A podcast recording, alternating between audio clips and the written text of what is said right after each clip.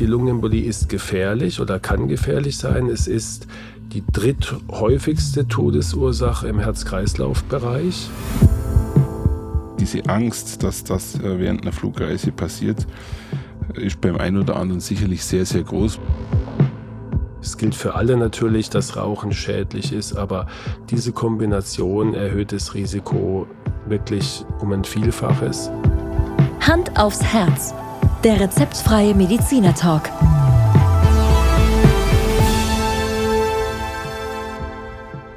Hallo und herzlich willkommen bei Hand aufs Herz. Geschichten rund ums Herz mit professioneller Begleitung von Dr. Markus Knapp.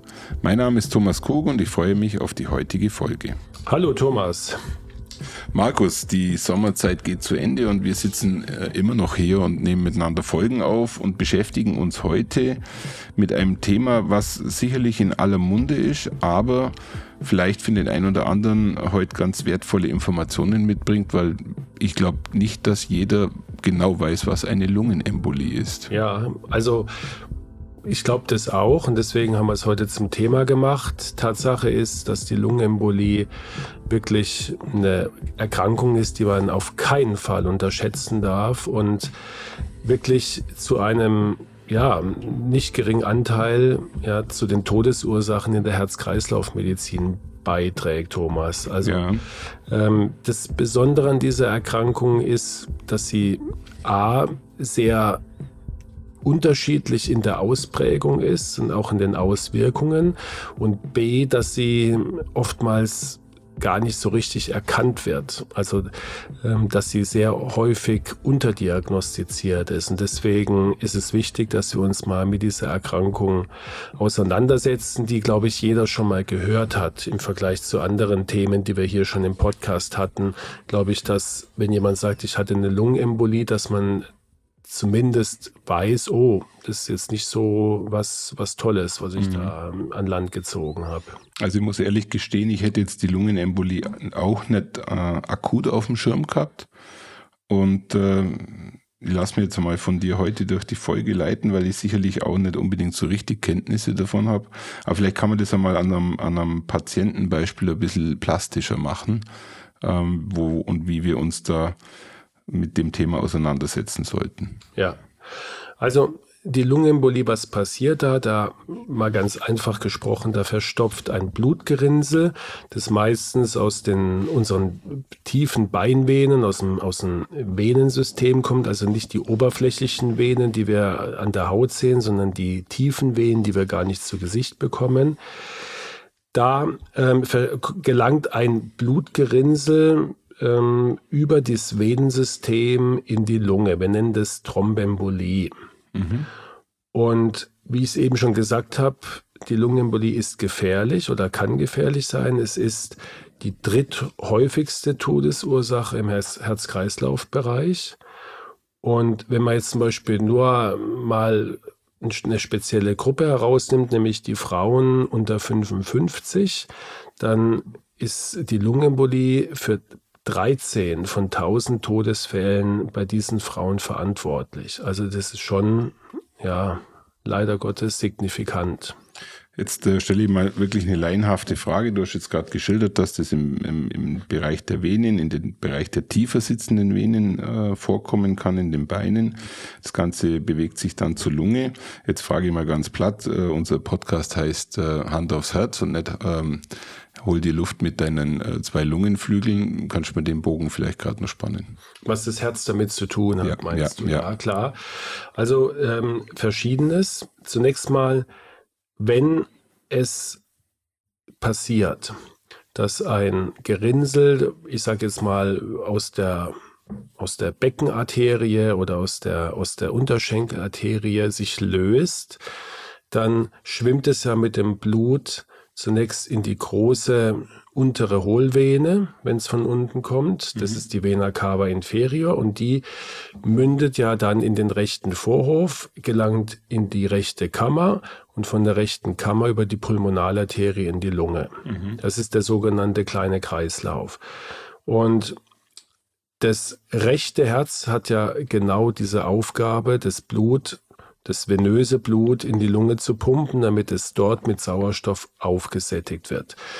Wenn jetzt große Anteile von der Arterie verstopft werden durch, diesen, durch diese Gerinnsel, mhm. dann kommt ja kein Blut mehr in die Lunge.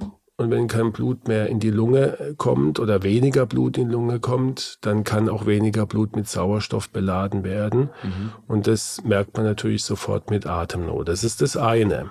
Ja. Was jetzt der Bogen zum Herz ist, ist der folgende. Dadurch, dass eine Verstopfung stattfindet, kommt es natürlich auch zu einem Druckanstieg. Das ist mhm. reine Mechanik wieder. Wenn ich irgendwo einen Korken reinstecke, mal ganz plastisch gesprochen, dann brauche ich natürlich viel mehr Druck, um trotzdem da noch was durchzubringen. Mhm. Und das rechte Herz, das ja diesen Druckanstieg überhaupt nicht gewohnt ist, sondern in der Lunge herrscht in der Regel so ein Druck, ich sag mal 25 Millimeter Hg bis mhm. maximal vielleicht 30. Das ist so die Obergrenze, die wir sagen. Da steigt dann der Druck mal ruckzuck akut auf über 60, 70 Millimeter Hg an oder sogar noch höher. Mhm. Und das kann das rechte Herz einfach nicht schaffen. Es kommt da wirklich zu einem regelrechten Herzversagen und damit auch zu einem Schockbild. Und das ist dann der Bogen, wo es dann wirklich auch gefährlich wird. Ja? Also die, die Kombination aus schlechte Sauerstoffsättigung und dann noch Herzversagen.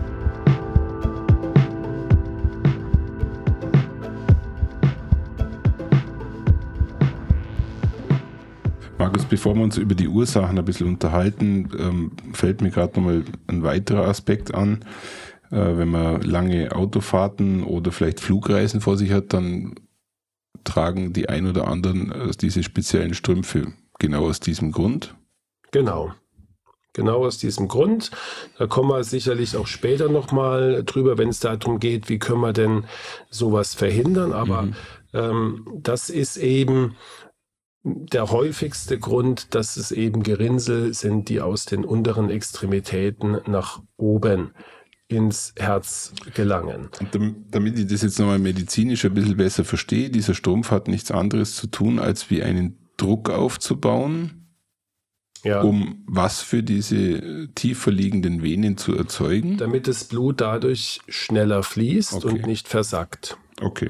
Ja, du bringst dadurch durch die Kompression eine gewisse Dynamik, eine Flussdynamik rein. Und immer ja. wenn Blut versackt oder stehen bleibt, das kennen wir auch vom Vorhofflimmern, mhm. falls du dich dran erinnerst, ja. immer wenn Blut zu langsam fließt, ja, das hat äh, der berühmte Herr Virchow äh, schon vor über 100 Jahren festgestellt. Ja, gibt es dieses Virchowsche Trias, heißt es, ja, dass er also äh, verschiedene Voraussetzungen und die entscheidenden Voraussetzungen gefunden hat, warum eine Thrombose entsteht. Und eine davon ist, dass das Blut zu langsam fließt. Mhm, mhm. ja, Wenn es zu langsam fließt, dann neigt es zur Gerinnung und der Strumpf verhindert es. Aber es gibt noch andere Gründe. Es müssen nicht unbedingt Blutgerinnsel sein, mhm. die die Lungenarterien verstopfen. Das kann zum Beispiel auch eine Luftembolie sein. Das ist dann meistens ein, ein Kunstfehler oder, oder oft ein Fehler. Ähm, zum Beispiel, wenn ich dir jetzt äh, eine Infusion gebe, die voller Luft ist, mhm. dann äh, ist ja das, das Schlimmste, was einem Gefäß passieren kann, denn die Luft verdrängt alles andere, ist nicht komprimierbar. Mhm. Und wenn ich dir jetzt, ich sag mal, 20 Milliliter Luft in eine große Vene injiziere, dann wirst du das sofort merken. Also, aber ich sterbe nicht gleich. Ja, schwer zu sagen, was für mhm. Auswirkungen es dann konkret hat. Ich würde es ehrlich gesagt dir keine Garantie geben, dass es nicht auch so was Tödliches ist. Mhm. Es kann auch Luft ins System kommen bei großen Unfällen, wenn also große Venen verletzt sind und praktisch durch den Sog auch, den wir immer wieder im Venensystem haben, es muss ja auch irgendwie zurückfliegen, äh, zurückfließen, Entschuldigung, also wenn wir äh, tief einatmen und so, dann, dann können wir auch Luft in das Gefäßsystem ja. sozusagen einsaugen und das kann dann tatsächlich Probleme machen. Aber den Fall, den du gerade schilderst, also der ja Gott sei Dank äh, wahrscheinlich fast nie passiert, weil, weil da sehr viel Achtsamkeit dahinter hängt. Aber wenn das eintrifft und äh, ich bekomme tatsächlich Luft in die Vene gespritzt, ist das dann ein schleichender Prozess oder tut es in dem Moment schon Nein, das sehr stark weh? Ja, das ja, also der Schmerz, sofort. da ist sofort ein Schmerz ja. da. Das ist ein, und, und auch eine Atemnot. Also das okay. ist so ein Fall, wo du das sofort merken würdest. Okay. Neben der Luft gibt es noch seltener zum Beispiel Fruchtwasserembolien bei Schwangeren. Mhm. Auch Tumorzellen, wenn der Tumor groß genug ist, kann tatsächlich, können Tumorfragmente ins venöse System gelangen, die dann nach oben gespült werden. Selten auch Fremdkörper, die also gerade äh, durch bei Unfällen in, in, in, die großen Venen gelangen. Ja. Also das sind aber eher die selteneren Sachen. Die, die, der Hauptgrund ist meistens eben eine, ein Thrombus, ein, ein Blutgerinnsel aus den tiefen Gefäßen.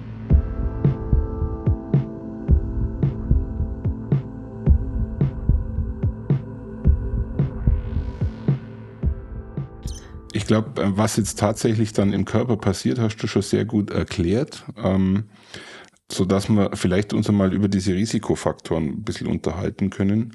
Und äh, ja, wir sitzen jetzt gerade beieinander. Bin ich, bin ich ein Risikopatient? Kann mir das so, wie ich hier sitze, äh, in meiner Verfassung, du kennst mich jetzt einigermaßen, ähm, äh, dass, dass ich jetzt nicht unbedingt übergewichtig bin und sportlich und mich versuche, gesund zu ernähren, kann ich hier sitzen und während wir hier uns unterhalten, eine Lungenembolie kriegen? Das wäre jetzt schon sehr, sehr unwahrscheinlich, Thomas, aber ganz ausschließen kann man sowas natürlich nie. Das kann jedem passieren, oder? Das kann jedem passieren. Und es gibt auch unterschiedliche Neigungen, wie so oft in der Medizin, Voraussetzungen. Also es gibt zum Beispiel genetisch bedingte Über- Reaktionen, was deine Gerinnung anbelangt. Also mhm. es gibt, es gibt Menschen, die haben eine Gerinnungsstörung, dass sie permanent anfangen zu bluten. Das ist die Bluterkrankung. Und dann gibt es aber auch Menschen, die neigen dazu, Thrombosen zu entwickeln, weil sie zu viel Faktoren haben, die das Blut gerinnen lassen. Es ist also auch eine Form einer Gerinnungsstörung. Wir nennen das Hyperkoagulabilität. Und wenn du jetzt davon betroffen bist, was du nicht weißt, weil es mhm. auch routinemäßig in der Regel nicht gecheckt wird, dann bist du eigentlich jeden Moment Thrombose beziehungsweise Lungenembolie gefährdet. Nun bist du ja schon, äh, man muss ja vorsichtig sein, im, im Frühherbst äh, deines Lebens. Meiner äh, Schaffenskraft. Wenn ich das so sagen darf. Und in der Regel fällt es dann schon sehr früh auf, dass man also immer mal wieder Thrombosen bekommt oder sowas und dann wird es natürlich auch geprüft. Also ist es sehr unwahrscheinlich. Ja. Die anderen Sachen hast du schon angesprochen, wenn mhm. man einigermaßen gesund lebt. Jetzt kommen wir wieder auf unsere üblichen Verdächtigen, unsere Risikofaktoren. Ja, also neben dem Alter ähm, ist, ist das Übergewicht ein starker Risikofaktor das Rauchen ganz mhm. äh, in dem Fall wirklich äh, sehr nochmal exponiert zu erwähnen. Vor allen Dingen, ähm, ich sage jetzt mal, Frauen, die schwanger sind und rauchen, haben ein erhöhtes Thromboserisiko und damit Lungenembolie-Risiko. Äh, junge Frauen, die rauchen und die Pillen nehmen, haben ein erhöhtes Risiko. Und dann das, was du vorhin schon gesagt hast, längere Reisen Unfälle, Operationen und, und äh, auch Krebserkrankungen. Also es gibt schon, wie du merkst, eine ganze Reihe von begünstigenden Faktoren, die eine Lungenembolie auslösen können.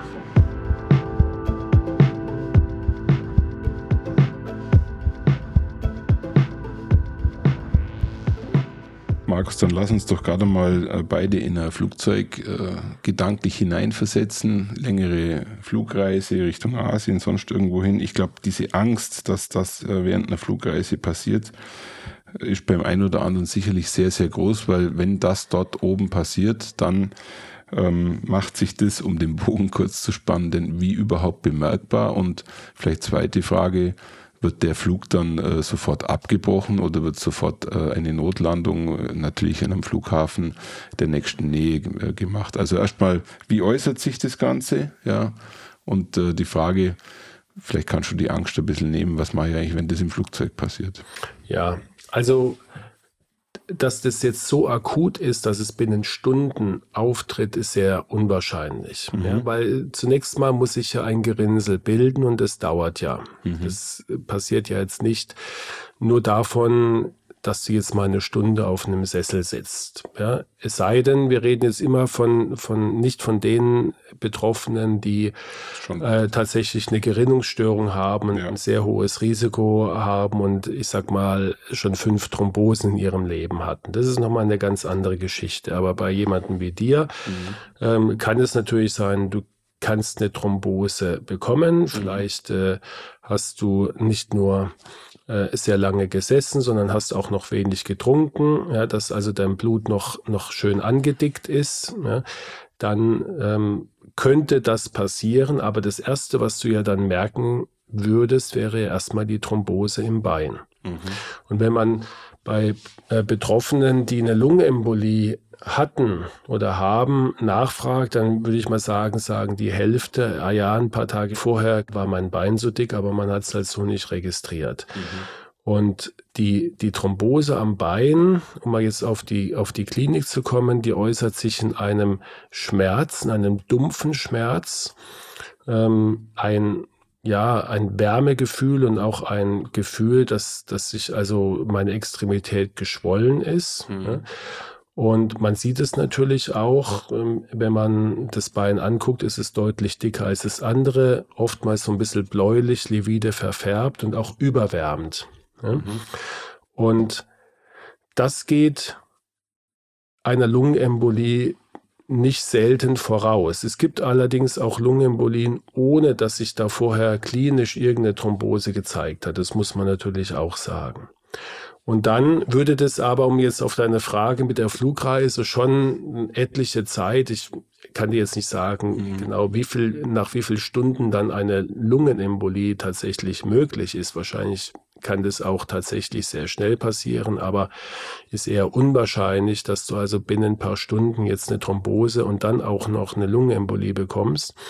Das würde sich dann äußern in einer wirklich plötzlichen Atemnot, die, die also von, von jetzt auf gleich, weil das ist ein Vorgang, der binnen Sekunden dann passiert, eintritt. Schmerzen, was ist natürlich in der Differentialdiagnose sehr schwierig macht, ist vom Infarkt zu unterscheiden. Mhm. Äh, Schmerzen in der Brust, Bluthusten, das ist schon äh, eher ein Symptom, wo man merkt, hoppla, da ist ja irgendwas mit der Lunge nicht in Ordnung, habe ich jetzt beim Herzinfarkt gar nicht. Mhm aber oft auch so unspezifische Sachen. Also ich habe auch sehr, sehr viele Patienten behandelt, die hatten nur zum Beispiel eine schnelle, einen schnellen Herzschlag. Mhm. Und haben sich eigentlich ja ein bisschen unwohl gefühlt, aber keine Atemnot richtig, ja, sondern auf einmal nur einen schnellen Herzschlag, der angehalten hat. Manche kriegen eine Ohnmacht, auch das gibt es, ja.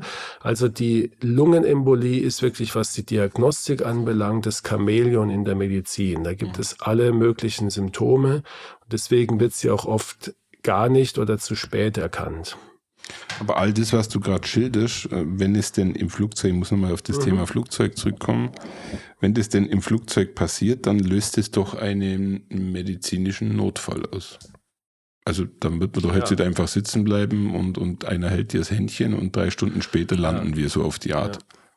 Das Problem ist, ähm, dass wenn dir das im Flugzeug passiert, äh, wird es sehr schwierig sein, im Flugzeug das erstmal festzustellen, weil es gibt, wie gesagt, keine kein mhm. klassisches Symptom, wo man sagt, ja, der hat es, du könntest ja auch mit der Atemnot auch eine dekompensierte Herzinsuffizienz oder einen Herzinfarkt haben, ja, oder eine. Blutdruckkrise. Gell? Natürlich wird man den Blutdruck messen, sowas ist ja an Bord immer da.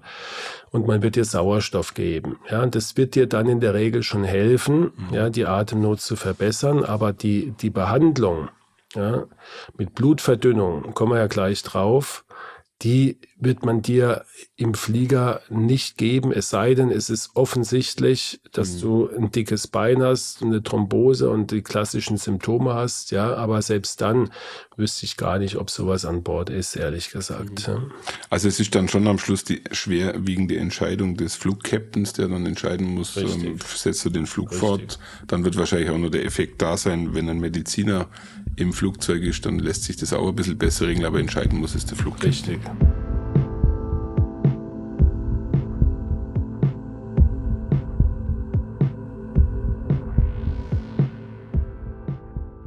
Gut, damit äh, genug über Flugängste und, und Urlaubsflieger diskutiert, liegt vielleicht daran, dass äh, wir beide sicherlich im Urlaub, äh, jeder von uns mal im Flugzeug saß. Und äh, lass uns einfach mal einen Schritt weitergehen und die klassische Frage einfach in den Raum stellen und wieder zurück in deine Praxis.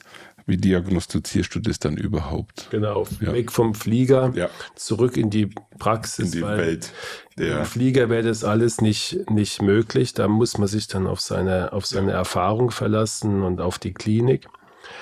Ähm, ja, also wenn du jetzt mit Verdacht auf Lungenembolie in der Praxis kommst, dann wird man natürlich nach diesen Risikofaktoren fragen. Man wird dich anschauen, man wird schauen, äh, hast du ein dickes Bein oder hat irgendwas wehgetan, mhm. wird fragen, hattest du eine Operation, hattest du vor ein paar Tagen eine lange Busreise oder lagst du ein paar Tage äh, mehr oder weniger unbeweglich im Bett weil du ein Gipsbein hattest oder eine Grippe. Gell? Das sind ja alles so, so Risikofaktoren, die wir dann abfragen. Bei jungen Frauen würde man fragen, nehmen sie die Pille, rauchen sie, ja, oder sind sie schwanger? Und dann kriegt man so ein bisschen eine, eine Einschätzung, ob das überhaupt in die Richtung geht. Und dann wird man halt unsere Klassiker auch machen. Wir werden ein EKG schreiben. Da gibt es manchmal EKG-Veränderungen, unspezifisch natürlich. Ja, wir nennen das Rechtsherzbelastungszeichen sowohl im EKG als auch äh, beim Kardiologen möglich natürlich ein Ultraschall, der mhm. dann ähm, möglicherweise eine Veränderung vom rechten Ventrikel darstellen kann, wenn es eine ausgeprägte Embolie ist. Dann kann man Labor abnehmen, ähm, auch unspezifisch. Da gibt es sogenannte Fibrin-Spaltprodukte. Fibrin ist ja Bestandteil von diesen Gerinnseln. Und wenn die wieder abgebaut werden, dann gibt es die sogenannten Dedimere, die kann man bestimmen und wenn die deutlich erhöht sind, ist es auch ein Hinweis, genau so wie das Troponin, was ja so ein unspezifischer Parameter für eine Herzschädigung ist. Und wenn ich jetzt so eine wahnsinnige Druckbelastung habe im Ventrikel, dann habe ich auch immer eine leichte Herzschädigung und das würde sich dann zeigen. Aber gesichert wird die Embolie eigentlich nur durch zwei ähm, Methoden, nämlich durch ein CT mhm. mit Kontrastmittel. Dann sieht man also wirklich schön den Thrombus, der äh, von Kontrastmittel umgeben ist, sich selber aber nicht anfärbt. Oder mit einer sogenannten Sintigraphie. Auch da kann man eine Lungenembolie mehr oder weniger sicher diagnostizieren. Also man sieht dann in der Bildgebung klassisch eine, eine Vene und man sieht diese verstopfte Stelle. Richtig. Also genau. in dieser, in dieser ähm, Diagnostik. Genau. Und dann kann man ja hergehen, geben doch gleich mal in die Therapie ein bisschen rein. Dann äh, kann ich das ja operativ entfernen an der Stelle. Ja. Sehr platt formuliert, Entschuldigung. Genau. Aber, aber wenn jetzt dort eine Verstopfung ist, dann geht man her, schneidet das auf und löst die Verstopfung auf. Wahrscheinlich ja. wie so oft von mir zu banal gesehen. Genau, leider zu banal. Also mit der Therapie ist es natürlich in erster Linie davon abhängig, wie es dem Patienten geht. Mhm. Und wir haben da, ich habe es vorhin schon kurz erwähnt, eine wahnsinnige Bandbreite von auch asymptomatischen Lungenembolien, mhm. dass jemand zum Beispiel nach einer OP nochmal mit einer Ruhetachykardie auffällt. Mhm und dann sagt man, hoppla, bei Ihnen sind ja auch die Dedimere oben, machen wir mal ein CT, Lungenembolie, Patient hat nichts gemerkt. Habe ich alles schon erlebt, bis hin zum, zum Worst Case, also äh, kardiogener Schock, Patient bewusstlos, kaltschweißig, äh, Kreislaufversagen, Herzversagen. Ja. Mhm. Immer in der Therapie ist natürlich die Blutverdünnung, weil wir wollen ja dass sich dieses Gerinnsel, was sich gebildet hat, wieder auflöst. Und das ähm, ist auch wirksam. Damit es schnell geht, gibt man das in der Regel gleich intravenös. Ja? Mhm. Ähm, bei ausgeprägten Fällen auch in sehr heftige Medikamente. Das ist eine sogenannte Lysetherapie, die also ähm, im Grunde genommen die, die Blutgerinnung komplett blockiert. Mhm. Was natürlich dann zur Folge hat, dass du durch äh, Blutungen gefährdet bist. Und deswegen kann man das auch nicht bei jedem Menschen machen. Mhm ähm, würde man auch, wie gesagt, nur in lebensbedrohlichen Zuständen machen. Ähm, Im Normalfall gibt man also Blutverdünner und Sauerstoff und eventuell dann auch äh, kreislaufunterstützende Therapien. Wenn das also Richtung Herzversagen geht, muss man manchmal ähm, ja, äh, Adrenalin bzw. Noradrenalin dir intravenös geben, damit sich dein Kreislauf stabilisiert. Und das, was du vorhin gemeint hast, das, es gibt tatsächlich ähm, in, also Ultima Ratio nennen wir das, also wenn, wenn, wenn wir mit dem Rücken an der Wand stehen und mhm. wirklich äh, befürchten, dass ich, dass wir den Patienten verlieren, gab es tatsächlich eine chirurgische Thrombektomie, mhm. die der Patient aber sehr häufig nicht überlebt hat, weil er ja, und das ist das Entscheidende, schon mal mit ganz, ganz schlechten Voraussetzungen in eine Operation geht. Und wenn ich ihn dann noch in eine Vollnarkose äh, setze, dann ist es nochmal ein zusätzlicher Stress und das ist dann für manche Patienten zu viel. Mhm. Und deswegen hat man auch Katheterverfahren entwickelt, dass man also mit, mit Kathetern, die so Greifarme haben, nenne ich jetzt mal so plastisch, ja, äh, beziehungsweise Saugmöglichkeiten, äh, dass man dann versucht, das Gerinnsel zumindest teilweise abzusaugen. Ne? Ist aber nicht die Standardtherapie. Also äh, während du das gerade erzählst, fällt mir ein, dass äh, bei mir in der Familie ein, ein Familienmitglied wirklich so einen Thrombus hatte und äh, glaube bestimmt 20 Jahre bis zu seinem äh, Ableben mit diesem Thrombus leben musste. Auch mhm. mit der Angst, dass er sich irgendwann vielleicht löst, wie auch immer. Und ich gehe davon aus, dass er dann auch Zeit seines Lebens mit äh, Blutgerinnungsmedikamenten äh, ausgestattet war. Aber man hat diesen Thrombus gekannt und hat ihn nicht und hat ihn nicht behandeln können, sage ich jetzt mal so. Ja. Also in der Regel ist es so, wenn, wenn du auch mit einem Thrombus, den man sieht, wenn der dann, wenn du mit Blutverdünnern behandelt wirst, dann äh, wir nennen das, organisiert sich der Thrombus irgendwann. Also der mhm. ist dann nicht mehr, äh, ist nicht mehr die Gefahr, dass der sich dann von der Gefäßwand löst, sondern der verbackt dann mit der Gefäßwand. Okay. Da kommen dann auch dann wieder Bindegewebszellen und dann ist es eigentlich eine relativ stabile Sache. Also er existiert, aber er ist nicht mehr gefährlich. So genau. Okay.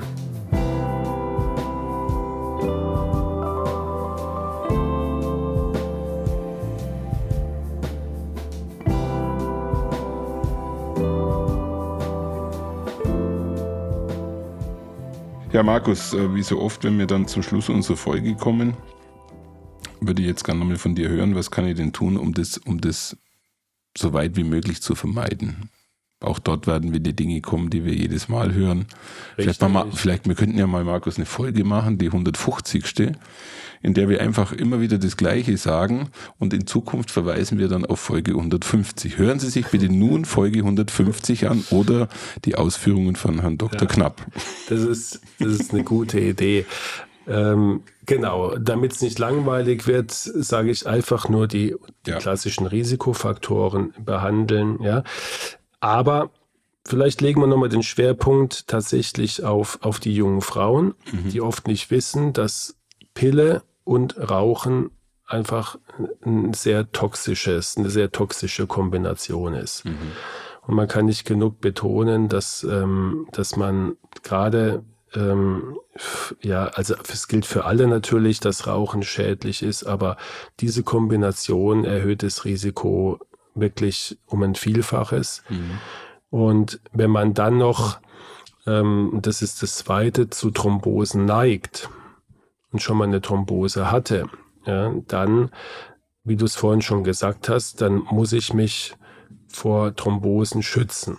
Mhm. Und das kann ich machen, indem ich zum Beispiel, gerade wenn es jetzt um den, um den Flieger geht nochmal, dass ich also Kompressionsstrümpfe anpassen lasse. Mhm. Das ist das eine. Dann sollte ich gerade bei Langstreckenflügen immer wieder eine ähm, ja, leichte, leichte Muskelbewegung im Flieger machen. Das, das reicht dann schon, wenn ich mich ab und zu einfach ein bisschen aufrichte, ja, die, die Wadenmuskulatur benutze, ja, ähm, so wippe gegen Widerstand, ja, das, also so einfach simuliere, als ob ich ein bisschen gehe, ja, mhm. oder einfach auch mal ähm, jede Stunde mal aufstehen und, und den Gang hoch und runter laufen. Ja. Da kann ich schon sehr viel äh, erreichen. Und dann natürlich der, der Klassiker, mir eine Thrombose, Antithrombosespritze zu geben. Das ist, mhm. sind also niedrig dosierte Blutverdünner. Ja. Natürlich muss man immer abwägen, es ist ein Medikament, das mein Gerinnungssystem doch schon ja, beeinträchtigt. Und ich muss einfach damit rechnen, dass es auch beim einen oder anderen dann zu fatalen Nebenwirkungen kommt. Mhm. Ja, also eine, zum Beispiel jemanden ein Magengeschwür hat, das bisher nicht erkannt ist und ich mache da eine starke Blutverdünnung, ja, indem ich mir eine Spritze gebe, dann kann ich natürlich, wenn ich Pech habe, da während einem Flug oder während, während der Reise eine akute äh, gastrointestinale Blutung bekommen. Deswegen würde ich es jetzt nicht bei jedem mhm. Flug machen, schon gar nicht bei einem Kurzstreckenflug, wenn ich noch nie eine Thrombose hatte. Aber wenn ich gefährdet wäre, und einen Langstreckenflug habe, dann ist es obligat. Also du sprichst jetzt von, glaube ich, der einzigsten Spritze, die man sich selber, selber setzen kann, meistens ja. nach Operationen, die du ins Fettgewebe gibst. Ähm, genau solche Spritzen kann auch der eine oder andere beim Flug als, als äh, genau. Maßnahme dabei haben. Richtig. Und da muss man individuell entscheiden mhm. und das muss man einfach mit seinem Hausarzt besprechen und der wird einem einen guten Rat geben, ob das jetzt bei dem einen oder dem anderen erforderlich ist oder ob es dann vielleicht doch übertrieben ist. Markus, wir sind am Ende der heutigen Folge und ähm, ich muss wiederum anmerken, dass ich heute was gelernt habe. Mir war nicht bewusst, was überhaupt äh, die Strümpfe für eine Funktion haben. Mhm. Ähm, das hast du mir zumindest sehr schön erklärt und auch vielleicht die ein oder andere Angst genommen, weil äh, gerade speziell was im Flugzeug passiert, äh, erzeugt, glaube ich, bei vielen Menschen durchaus Angst oder verhindert sogar, dass der ein oder andere eine Reise antritt. Auch dazu, glaube ich, war die Information sehr wertvoll. Markus, Schön. herzlichen Dank und äh, bis zum nächsten Mal. Bis zum nächsten Mal, Thomas. Ich danke auch. Tschüss.